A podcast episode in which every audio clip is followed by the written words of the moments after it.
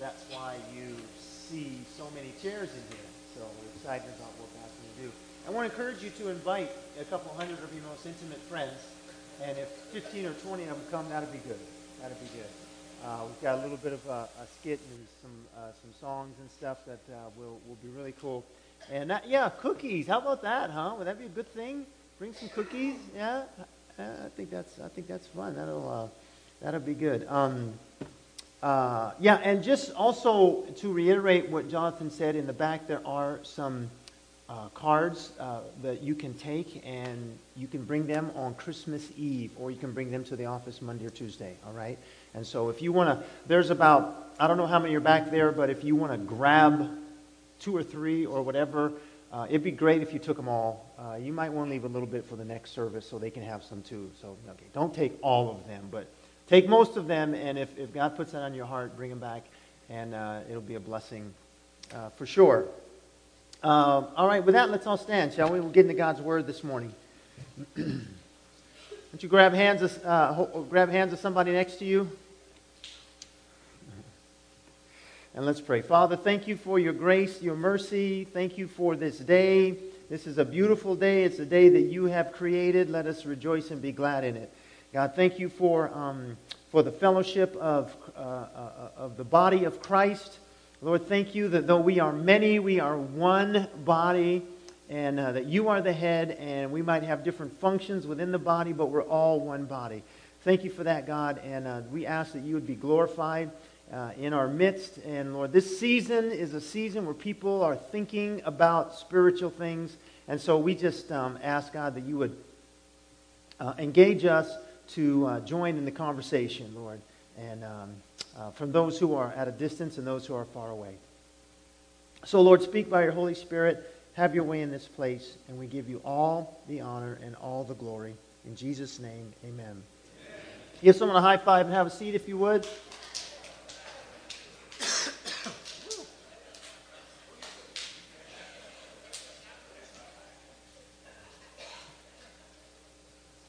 Okay, that was good. All right, so um, we're going to sing a song. It's an old song, so I'm just telling you that now, but it's one of those echo songs. So I'll say something and then you say it, okay? And we got to clap when we do it, okay? All right? It's old song. You might remember it. So when I say it's, it's called I've Been Redeemed. I've been redeemed, and you go, I've been redeemed by the blood of the Lamb. Okay, you got it. Okay, you guys ready? Get the hands going. Get the hands going. A little bit slower. Slow down. Slow down. There we go. I've been redeemed by the blood of the Lamb. I've been redeemed by the blood of the Lamb. I've been redeemed by the blood of the Lamb. Filled with the Holy Ghost I am. I've been. Oh, all my sins. Uh, never mind, I forgot the last one. All my sins are washed away. I've been redeemed. All right, okay.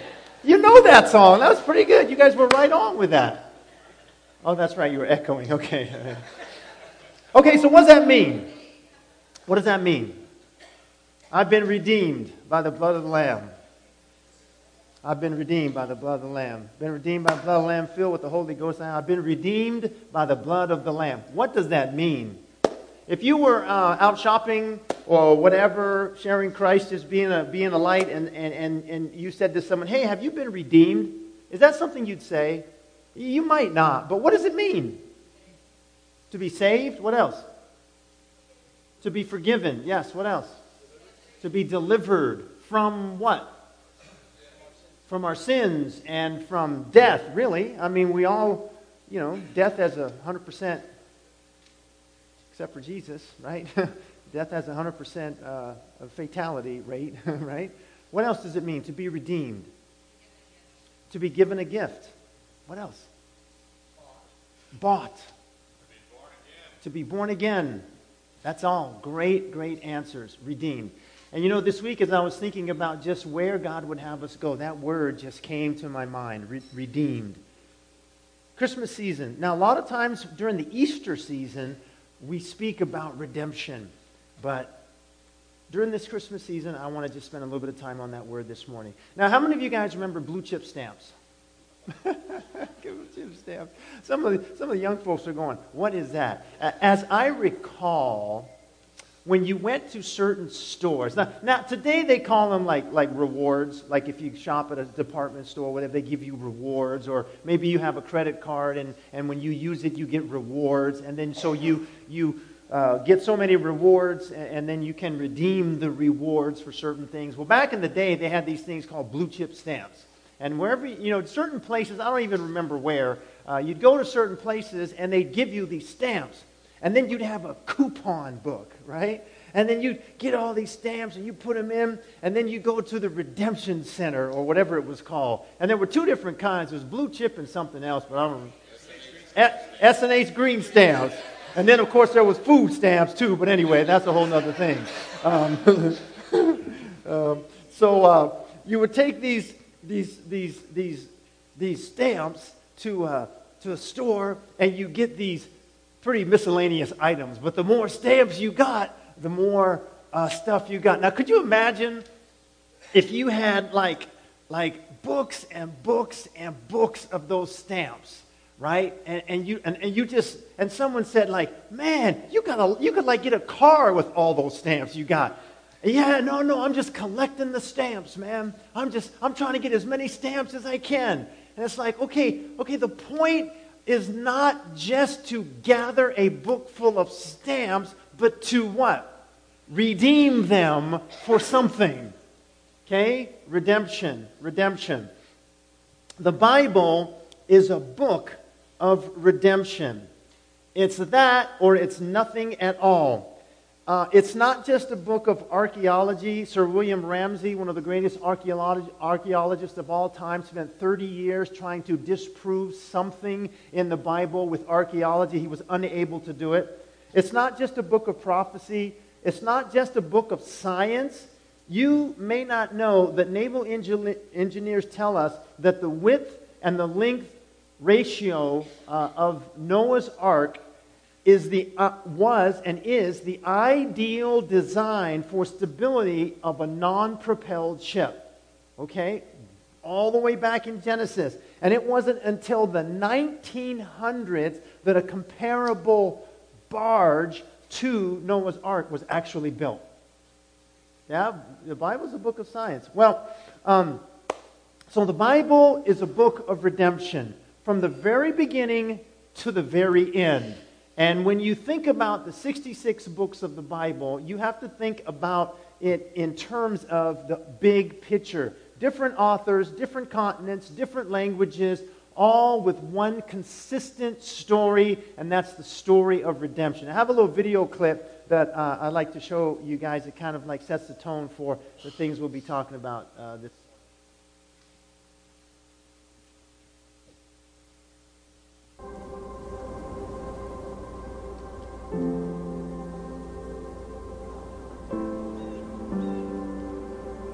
The Bible is not a series of disconnected stories. It is a single narrative in which every story, every character points beyond itself to one who is greater. The story of Adam and Eve is not just about the first man and woman. There is a true and better Adam who passed the test in the garden and whose obedience is ascribed to us. There is a true and better Abel who, though innocently slain, has blood that cries out not for our condemnation, but for our acquittal. There is a true and better Abraham who answered the call of God to leave all the comfortable and familiar and go out into the void to create a new people of God. There is a true and better Isaac the son of laughter, of grace, who was not just offered up by his father on the mount, but was truly sacrificed for us all. There is a true and better Jacob, who wrestled and took the blow of justice we deserve, so we, like Jacob, only receive the wounds of grace that wake us up and discipline us. There is a true and better Joseph who at the right hand of the king forgives those who betrayed and sold him and uses his new power to save them. There is a true and better Moses who stands in the gap between the people and the Lord and who mediates a new covenant. There is a true and better rock of Moses, who struck with the rod of God's justice now gives us water in the desert. There is a true and better Job, the truly innocent sufferer, who then intercedes for and saves his foolish friends. There is a true and better David, whose victory becomes his people's victory, though they never lifted a stone to accomplish it themselves. There is a true and better Esther, who didn't just risk losing an earthly palace, but lost the ultimate heavenly one, who didn't just risk his life, but gave his life to save his people. There is a true and better Jonah, who was cast out into the storm so that we could be brought in. There is a true and better Passover lamb, innocent, perfect, helpless, slain so the angel of death will pass over us. He's the true temple, the true prophet, the true priest, the true king, the true sacrifice, the true lamb, the true light, and the true bread. The Bible is not a series of disconnected stories. It is a single narrative that points to one person Jesus.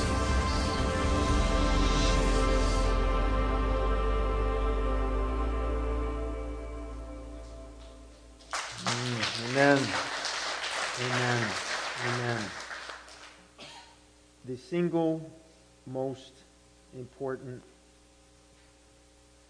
word, maybe, in the Bible Jesus. Name, Jesus. Redemption.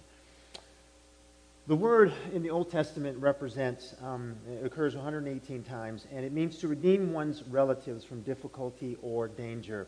It's buying back family or property or buying a family member out of slavery. Uh, Gaal is the name. The masculine participle of the verb is goel. Goel. Uh, in the Psalms, God is represented as Israel's goel or redeemer. And you might be familiar with this song. Uh, uh, Job 19:25 says, "I know that my Redeemer lives, and in the end he shall stand on the earth, or I shall see him." Um, in the Greek language, there's agorazo, which means to buy from a marketplace. It was used to describe the believer being purchased out of the slave market of sin and set free from sin and bondage. And the imagery is, is that as somebody was sold in slavery, and there would be this, uh, uh, this, this marketplace where they were literally buying slaves, and someone would purchase that slave. The idea of this word is that that is what was taking place. It was this person being purchased by someone. And so we have the analogy of being set free or being purchased from the slave market of sin and, uh, uh, uh, the, and bondage and, and, slavery in that. Uh, the Bible says that sin shall not be your master, for you're not under law, but under grace. Why? Because you've been redeemed out of that. 1 Corinthians 16, 19, and 20 says, or do you not know that your body is the temple of the Holy Spirit who is in you, whom you have from God, and you are not your own, for you were bought at a price, therefore, therefore glorify God in your body and in your spirit, which are God's. And so um, there's another word, ex agorazo, which is a little bit stronger word, which means redeemed from the curse and bondage of the law and the stresses, not only purchasing being purchased from that, but to be removed from it. And that's the emphasis, to actually be removed. Galatians 3.13 uses this word and says, Christ redeemed us from the curse of the law. Another word that's used is to set free by payment of a ransom. Luke 24, they said we were hoping that it was he who was going to redeem Israel. Another word is the deliverance of the believer from the presence and power of sin and of his body from bondage to corruption at the coming of the Lord Jesus Christ. So that specifies a point in time. And so redemption is sort of like this, this time continuum. It's something that we experience now as something that was afforded to us when Jesus Christ came, and it's also something that will be fulfilled when we see Jesus face to face. Redemption has three parts to it. It's first and foremost associated with forgiveness. You cannot be redeemed or purchased off of the slavery auction block of sin and, and, and, and the slavery that comes with sin uh, if you've not experienced forgiveness. We receive forgiveness through the redemption price of Christ's death. Another term is, is justification. And maybe you've heard this explained this way justification is just as if I've never sinned. And I hate that definition because it's not what it is. The fact of the matter is, is I have sinned. We've all sinned. I'm guilty of sin. I've broken all of God's commandments, some of them uh, all, the, all at once. I've broken more of God's commandments than I can remember. I mean, I have a hard enough time remembering times when I've, when I've broken His law, but there's a whole bunch of times that I don't even remember when I've broken them. And so to be justified doesn't mean it's just like you never sin. It means that we receive this favored status from God, and it means you have sinned, but you are deemed by God as not guilty. that's what justification is, and that happens as a result of redemption. And then there's the final deliverance that will take place at the coming of our Lord Jesus Christ. Redemption always involves going from something to something else. In this case, it's Christ who's freeing us from uh, the penalty and the bondage of the law to freedom of a new life in Him. And so, all throughout the Bible, that's the story. It's the story of redemption. Think about this Adam and Eve sinned in the very beginning. God goes after them. Remember, they weren't looking for God so much like the heart of man. When we sin or when we do something wrong, we want to hide. Children do that naturally, don't they? I mean, they do something and then, and, then they, and then they know that it's wrong. What do they do? They hide. And what do we do as parents? We go through the house and maybe we know where they are because their foot's sticking out or something like that, you know. Uh, uh, and, we, and we go, Where are you? And in the garden, that's exactly what God did. He went after his people. That's what redemption does. God takes an animal and sacrifices that animal. Somewhere in the Garden of Eden, there had not been death. And after Adam and Eve sinned, God sets this, this theme of redemption. Uh, uh, it's called the scarlet theme of redemption throughout the Bible, where there's an animal that dies. He takes the skins of that animal and covers them up because they had tried to cover themselves with fig leaves. And we see the picture of something innocent dying for that which is guilty. The first glimpse of the scarlet thread. Remember Cain and Abel. Uh, Cain killed his brother Abel uh, he was, uh, had envy in his heart, jealousy and rage. It was crouching at the door, the Lord said, but he had to master it. He didn't. Cain brings an offering from the ground, and Abel brings an offering from the flock. One of those offerings was pleasing to God, the other was not. Uh, the offering from the ground was, was not accepted to God because of the way it was given, but the one of the flock was. God's covenant with Abraham required a blood sacrifice. The Lord revealed his scarlet thread of redemption again as Abraham was called to take his son, his only son, in whom all the promises that God had made him uh, lie, and take him up to the mountain and offer him up to the Lord, which he was willing to do. Remember what happened as Abraham was ready to sacrifice his son, and the Lord stepped in. The angel of the Lord came and said, Abraham, Abraham, don't do that. Uh, his obedience had been tested, and there was a ram that was caught in the thicket, the scarlet thread of redemption.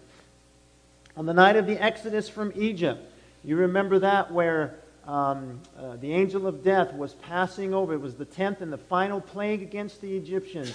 And this last plague was going to be the one that would set them free. God had tried to get Pharaoh's attention and he refused to listen. Therefore, he became an instrument of God's wrath and a deliverance for the people of God. And you remember how they were to take this lamb and they were to bring it into their house. And on the fourth day, they were to slaughter this lamb and they were to take the blood of this lamb and apply it to the doorpost of their, of their home. And anyone who had that blood applied, even if they were Egyptian, if they believed by faith that God was true to his word, they would apply the blood and then the angel of death would pass over.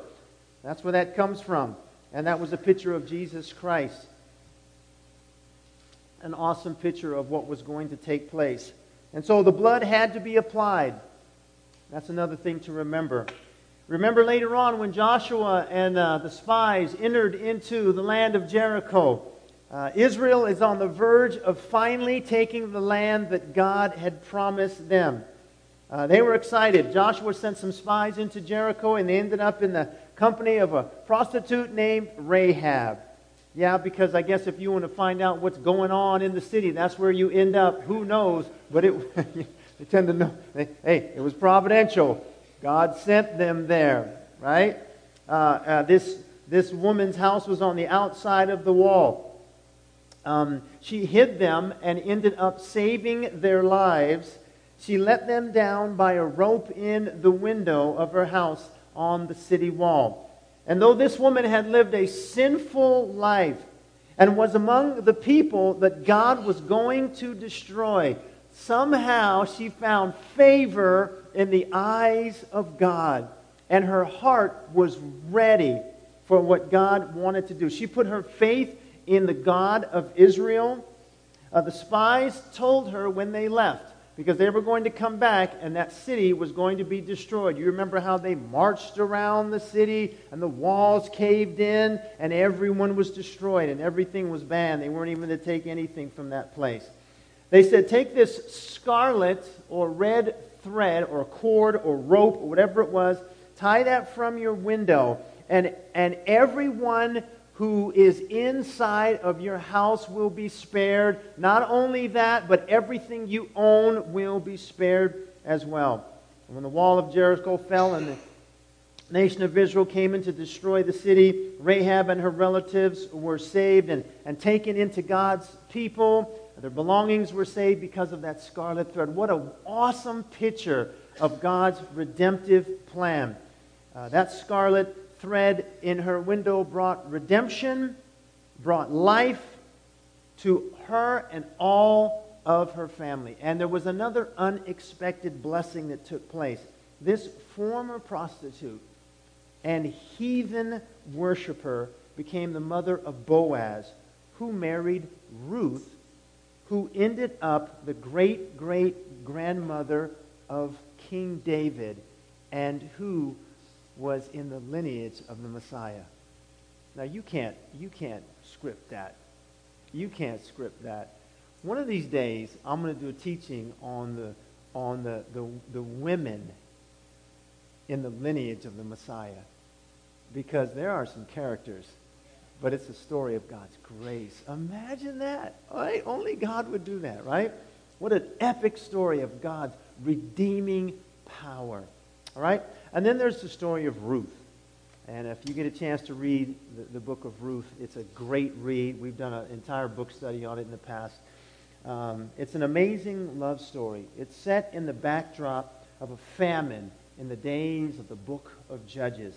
Ruth loses her husband, and she clings to her mother in law, Naomi. She's a Moabite woman who is outside of the promises of God. She forsakes her pagan heritage. She forsakes her pagan land in order to cling to Naomi and the God of Naomi and the people of Naomi. There's a famine that's taken place. There were two, there were two other uh, uh, uh uh, sister-in-laws in the family, and they chose to stay there. Ruth said, Naomi, I'm going with you. You might know the song. We sing it, Where You Go, I'll Go. Where you stay, I'll stay. When you move, I'll move. I will follow you. And it meant it, we sing that to the Lord, but Naomi, uh, uh, Ruth said that to Naomi. Wherever you go, I'll go with you. Your God, she said, will be my God. And you know what? That was one of the greatest decisions in the Bible. I mean, that's another teaching series. Great decisions of the Bible. I mean, she could have stayed where she was she could have stayed in the familiar. She could have stayed with that which she had known all of her life, but she didn't. She said, you know what? I'm going to go. Not knowing what the future would hold, she goes and leaves everything behind. Well, they get back to Jerusalem, and, um, you know, things are pretty grim in Jerusalem, but maybe not as bad. There's food there. And uh, if you live in ancient times and there's a, a famine in the land, you need to get to where the food is. There's food there. And so she goes out into a field and she gleans some crops. This was sort of an ancient welfare program. God told his people, listen, when you harvest your fields, leave some of the stuff, the fruit, vegetables, leave some of it there. Why? So that the poor can come and gather it up. And so that's what Naomi does. Uh, that's what Ruth does, rather. She goes out into the field to glean some crops. Now, let me tell you about the law of the kinsman redeemer. There was a provision in the law of Moses uh, for a poor person who was forced to sell their property or sell themselves into slavery. Because what happened was when you got yourself in debt and you couldn't get out, you could sell yourself into slavery for a portion of time. It wasn't meant to be forever. Now, after some designated amount of time, if you chose to remain a slave, you could, but it would be by your choice after your debt was paid. Okay? Now, um, if there was someone that was the nearest of kin, they could step in and buy back what the relative was forced to sell, according to Leviticus 25 48. So the kinsman redeemer was more of a, a, a, a, richer benefactor, a family member who frees the debtor by paying the ransom price. Okay, remember we're talking about redemption and the price paid for redemption, okay? Uh, it says, if a fellow countryman of yours becomes so poor he has to sell part of his property, then his nearest kinsman is to come and buy back what, what his relative has sold. So the nearest of kin had the responsibility of redeeming his kinsman's lost opportunity. So if a person was forced into slavery, his kinsman could purchase him out of slavery. Uh, when debt threatened to overwhelm them, the kinsman would, would step in and redeem his homestead that the family could continue to live there. If a family member died without an heir, the kinsman gave his name by marrying the widow, in this case Ruth, and rearing the son to hand down that name. Deuteronomy 25, uh, verse 5, Ruth chapter 3 and 4. So when death came at the hands of another man, the kinsman redeemer acted as the avenger of blood and pursued the killer. Numbers 35 and Deuteronomy 19. Well, it turns out as she goes to this field, she just happens to end up in the field of a near relative of Naomi named Boaz that fits the bill. He is her kinsman redeemer.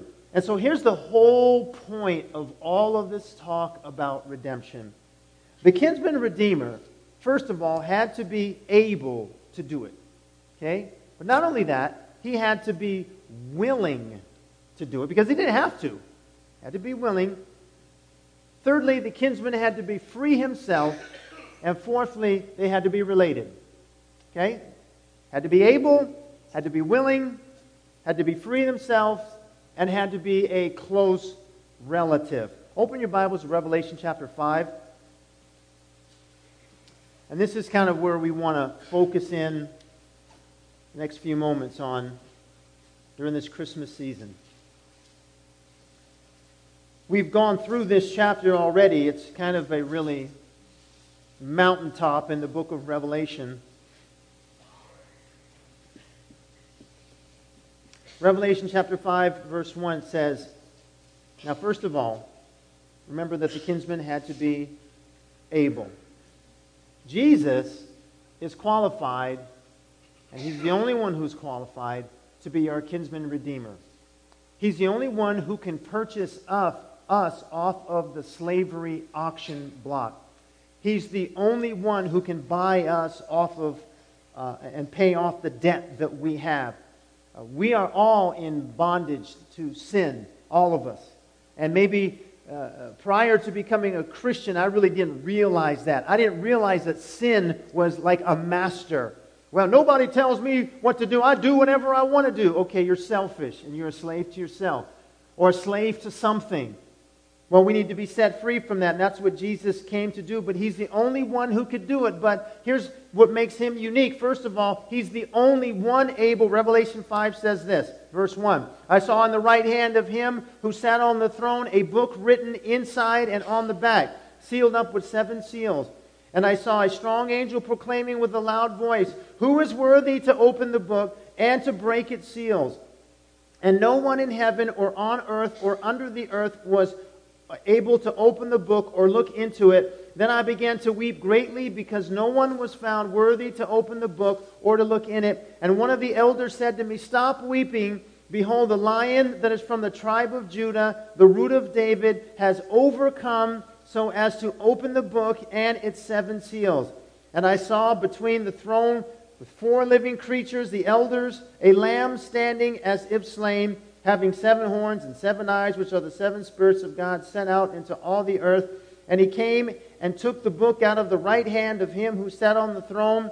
When he had taken the book, the four living creatures, the 24 elders, fell down before the Lamb, each one holding a harp and golden bowls full of incense, which are the prayers of the saints. And they sang a new song, saying, Worthy are you to take the book and to break its seals, for you were slain and purchased for God with your blood men from every tribe and people and nation. And you have made them to be a kingdom of priests to our God, and they will reign upon the earth. Jesus alone is able to be our kinsman redeemer. No one else is worthy. Who in all of history is worthy to purchase us off of that slavery auction block? Who in all of the universe is able to do that but Jesus Christ? Name the religion, name the religious leader, name the belief system, and tell me who is able to do that besides Jesus Christ? I, I say there's no one. There's no one else. No one else has the qualifications. He alone is able. Secondly, he is willing. He is willing. Jesus said, I didn't come to do my will, but the will of him who sent me. What was the purpose among many things that Jesus came was to ransom and redeem that which was lost. He, he came to, to, to seek and to search out and to find those who were lost. That's you and I. Luke 22 42, he says, Father, if you are willing, remove this cup from me, yet not my will, but yours be done. He alone is able, he alone, he was willing, and then he alone is free himself. Free himself. It's the law. 1 Peter 18 says this for you know that God paid a ransom to save you. Did you hear the terminology? That's kinsman redeemer talk, the ransom, right? For you know that God paid a ransom to save you from the empty life you inherited from your ancestors, and it was not paid with mere gold or silver, which lose their value. It was the precious blood of Christ, the sinless, spotless Lamb of God. God chose him as your ransom long before the world began uh, but now in these last days, he has been revealed for your sake. Ah, that is awesome. He alone is free himself. No one else is. What person is able to free us that is free from sin? No one but Jesus. Okay? Now here's here's like the, the bottom line. This is it, guys. This is like this is this is this is what I wanted to say. Everything points to this right here. This Christmas season, we talk about the coming Messiah, Jesus coming on earth. You know, we the, away in the manger. You know, we sing the songs, and and I'm I'm always like amazed at at the distance that God came. How far he he traveled, I guess, not in the sense, but I mean to this earth, that, that God came to earth. It, it just blows me away. And then, and then, here's why for me. For me. Man, I was just sharing that at, at the rescue mission with somebody on Friday. I had a wonderful time, by the way, Friday night at the rescue mission. I have, I have some pictures on my phone. I, I, will have to email them to Lawrence and get them up for next service or something next week, maybe. But, but um, just, just met tons of stuff. And, and these, you, you, know, people getting stuff. And, and then there was another church, a Samoan church, uh, you know, that, that had brought some stuff. I should have asked them about pot blessings. So you guys do pot blessings? Like, when's the next uh, food get together? You know, um, you know, you'll appreciate this. I said, hey, you guys got all the colorful clothes here. They said, that's because we're Polynesian. I said, right, right, right. And, um, but uh, wonderful time. I was sharing with a, with a, a, a man there about about uh, God's love for him and how far God came for him. Praying with him, tears rolling down his cheeks, you know. And, and I think, man, Christmas is, is about Christ not just coming for him, but for me. I mean, You didn't have to do that. I mean, because I know me. You know, I mean, I mean, I mean, on my on my best days, I'm okay. right? But he did that for me. Oh man, he uh, the kinsman redeemer had to be a close relative.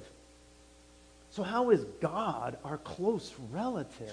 I mean, how, do, how, do, how, does, how does that happen? Oh, right? You got it. You know. Galatians 4, 4 and 5 says, But when the right time came, God sent his son, born of a woman, subject to the law. God sent him to buy freedom for us who were slaves to the law so that he could adopt us as his very own children. There it is. Let me read it in the, in the Amplified. That was a New Living Translation. The Amplified Bible says, But when the proper time had, had fully come, God sent his son, born of a woman, born subject to the regulations of the law, to purchase the freedom, to ransom, to redeem, to atone for, for those who were subject to the law, that's us, that we might be adopted and have sonship conferred upon us, and he recognized and be recognized as God's son. New King James says it this way But when the fullness of time had come, God sent forth his son, born of a woman. Notice it doesn't say born of a husband, born of a man, born of a woman. Why? Because he had no earthly father. Born of a woman, born under the law to redeem those who were under the law, that we might receive the adoption as sons. And that word for fullness of time means pleroma. Uh, uh, we get our English word plethora. You could say that in the plethora of time, the superabundance of time, at the exact right time, at the appropriate time, the, the kairos time of God, not chronos like my watch, but a God ordained appointment. In the fullness of time, God sent his son. That's what we celebrate. We celebrate the plethora, the superabundance, the fullness of time that, that God sent forth his Son. Why did he send him when he sent him? Because it was the time to send him. It was a time when Pax Romana extended over most of the civilized earth, and, and when travel and commerce were, were therefore possible in a way that had formerly been impossible. Great roads linked the empire of the Caesars, and its diverse regions were linked far more significantly by, all, by the all pervasive language of the Greeks.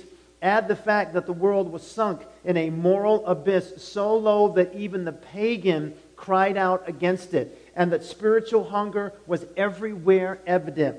And uh, one has a, uh, uh, has a perfect time for the coming of Christ and for the early expansion of the Christian gospel. Boice says that's the fullness of time.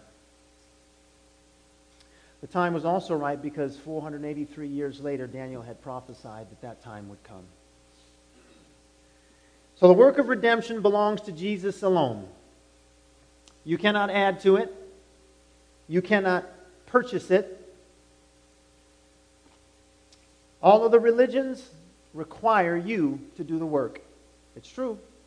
Every other religious belief system requires you to do the work. And maybe maybe, just maybe, when it's all said and done, you'll be good enough. Oh, and even if someone doesn't believe in God, they'll say, even if there is a God up there, boy, I'm telling you, man, I live a pretty good life, so I'm just praying that at the end my good outweighs my bad. Well, who's going to judge that? You? And if you and if you do judge that, are you going to be honest about you? Because if you are, we know how that's going to go. right? Ah. Someone said this, I don't know who said it, but it's not thy hold on Christ that saves thee. It is Christ's.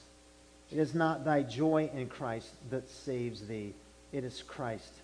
It is not even thy faith in Christ that saves thee, though that be the instrument. It is Christ's blood and merit. Redemption.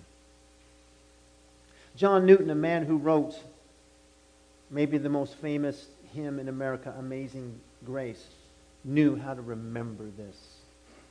He was an only child whose mother died when he was only seven years old. And he became a sailor, went out to sea at 11 years old.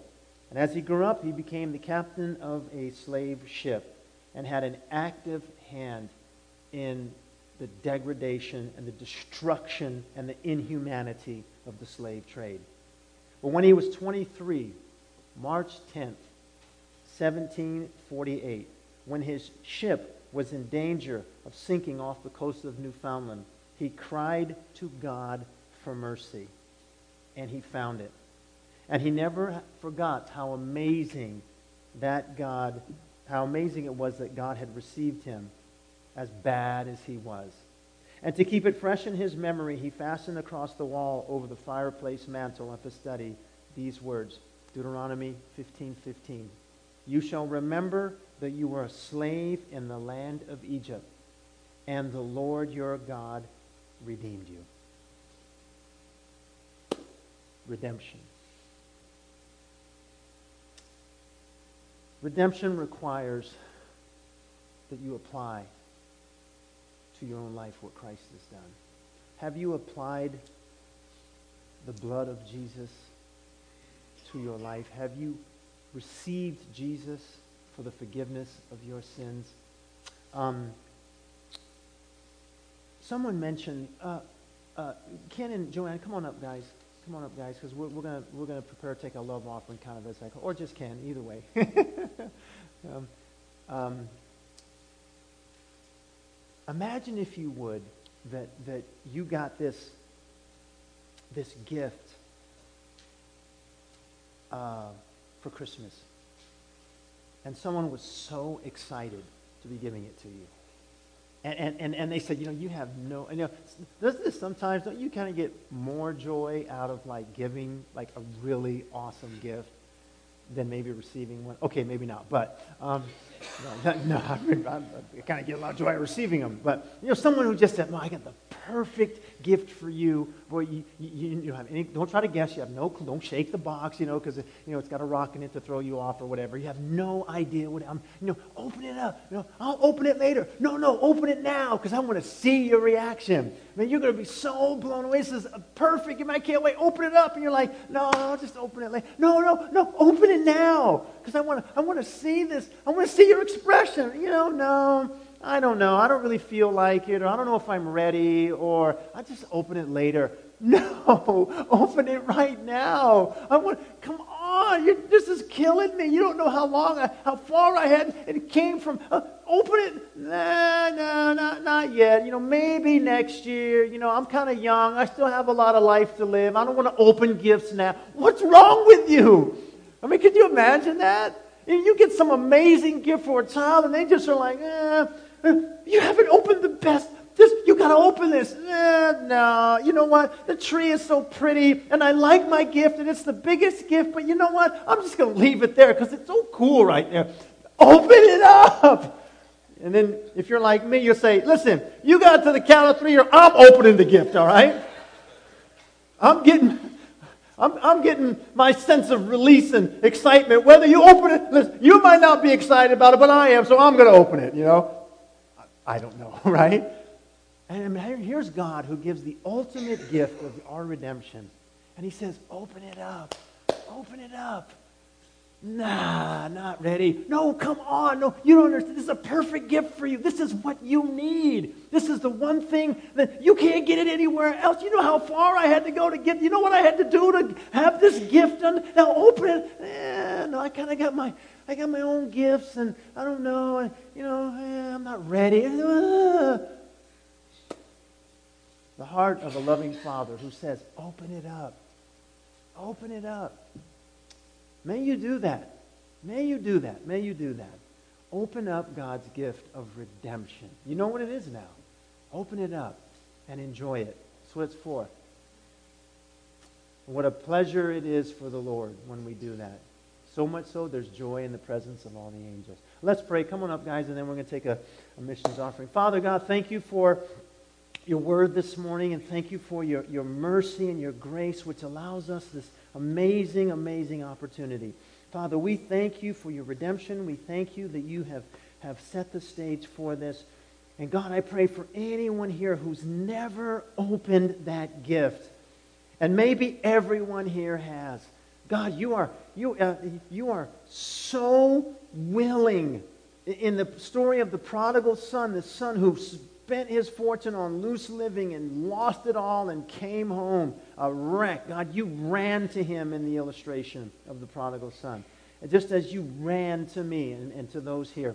And, and, and this morning, if you've never received Christ, all of heaven is, is, is pleading with you.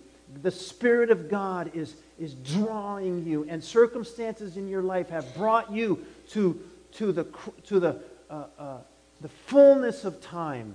And you might say, Yes, God, I need that. And if that's you, I, wanna, I want you to raise your hand. I just want to pray with you. You've never done it before. Maybe you have. Maybe you know you have that assurance that you've been redeemed if that's you, raise your hand. I want to, anybody at all would say, yes, God, that's me. That's what I need. That's what I need. Anybody at all. Never done it before. Yeah. Anybody? All right. All right.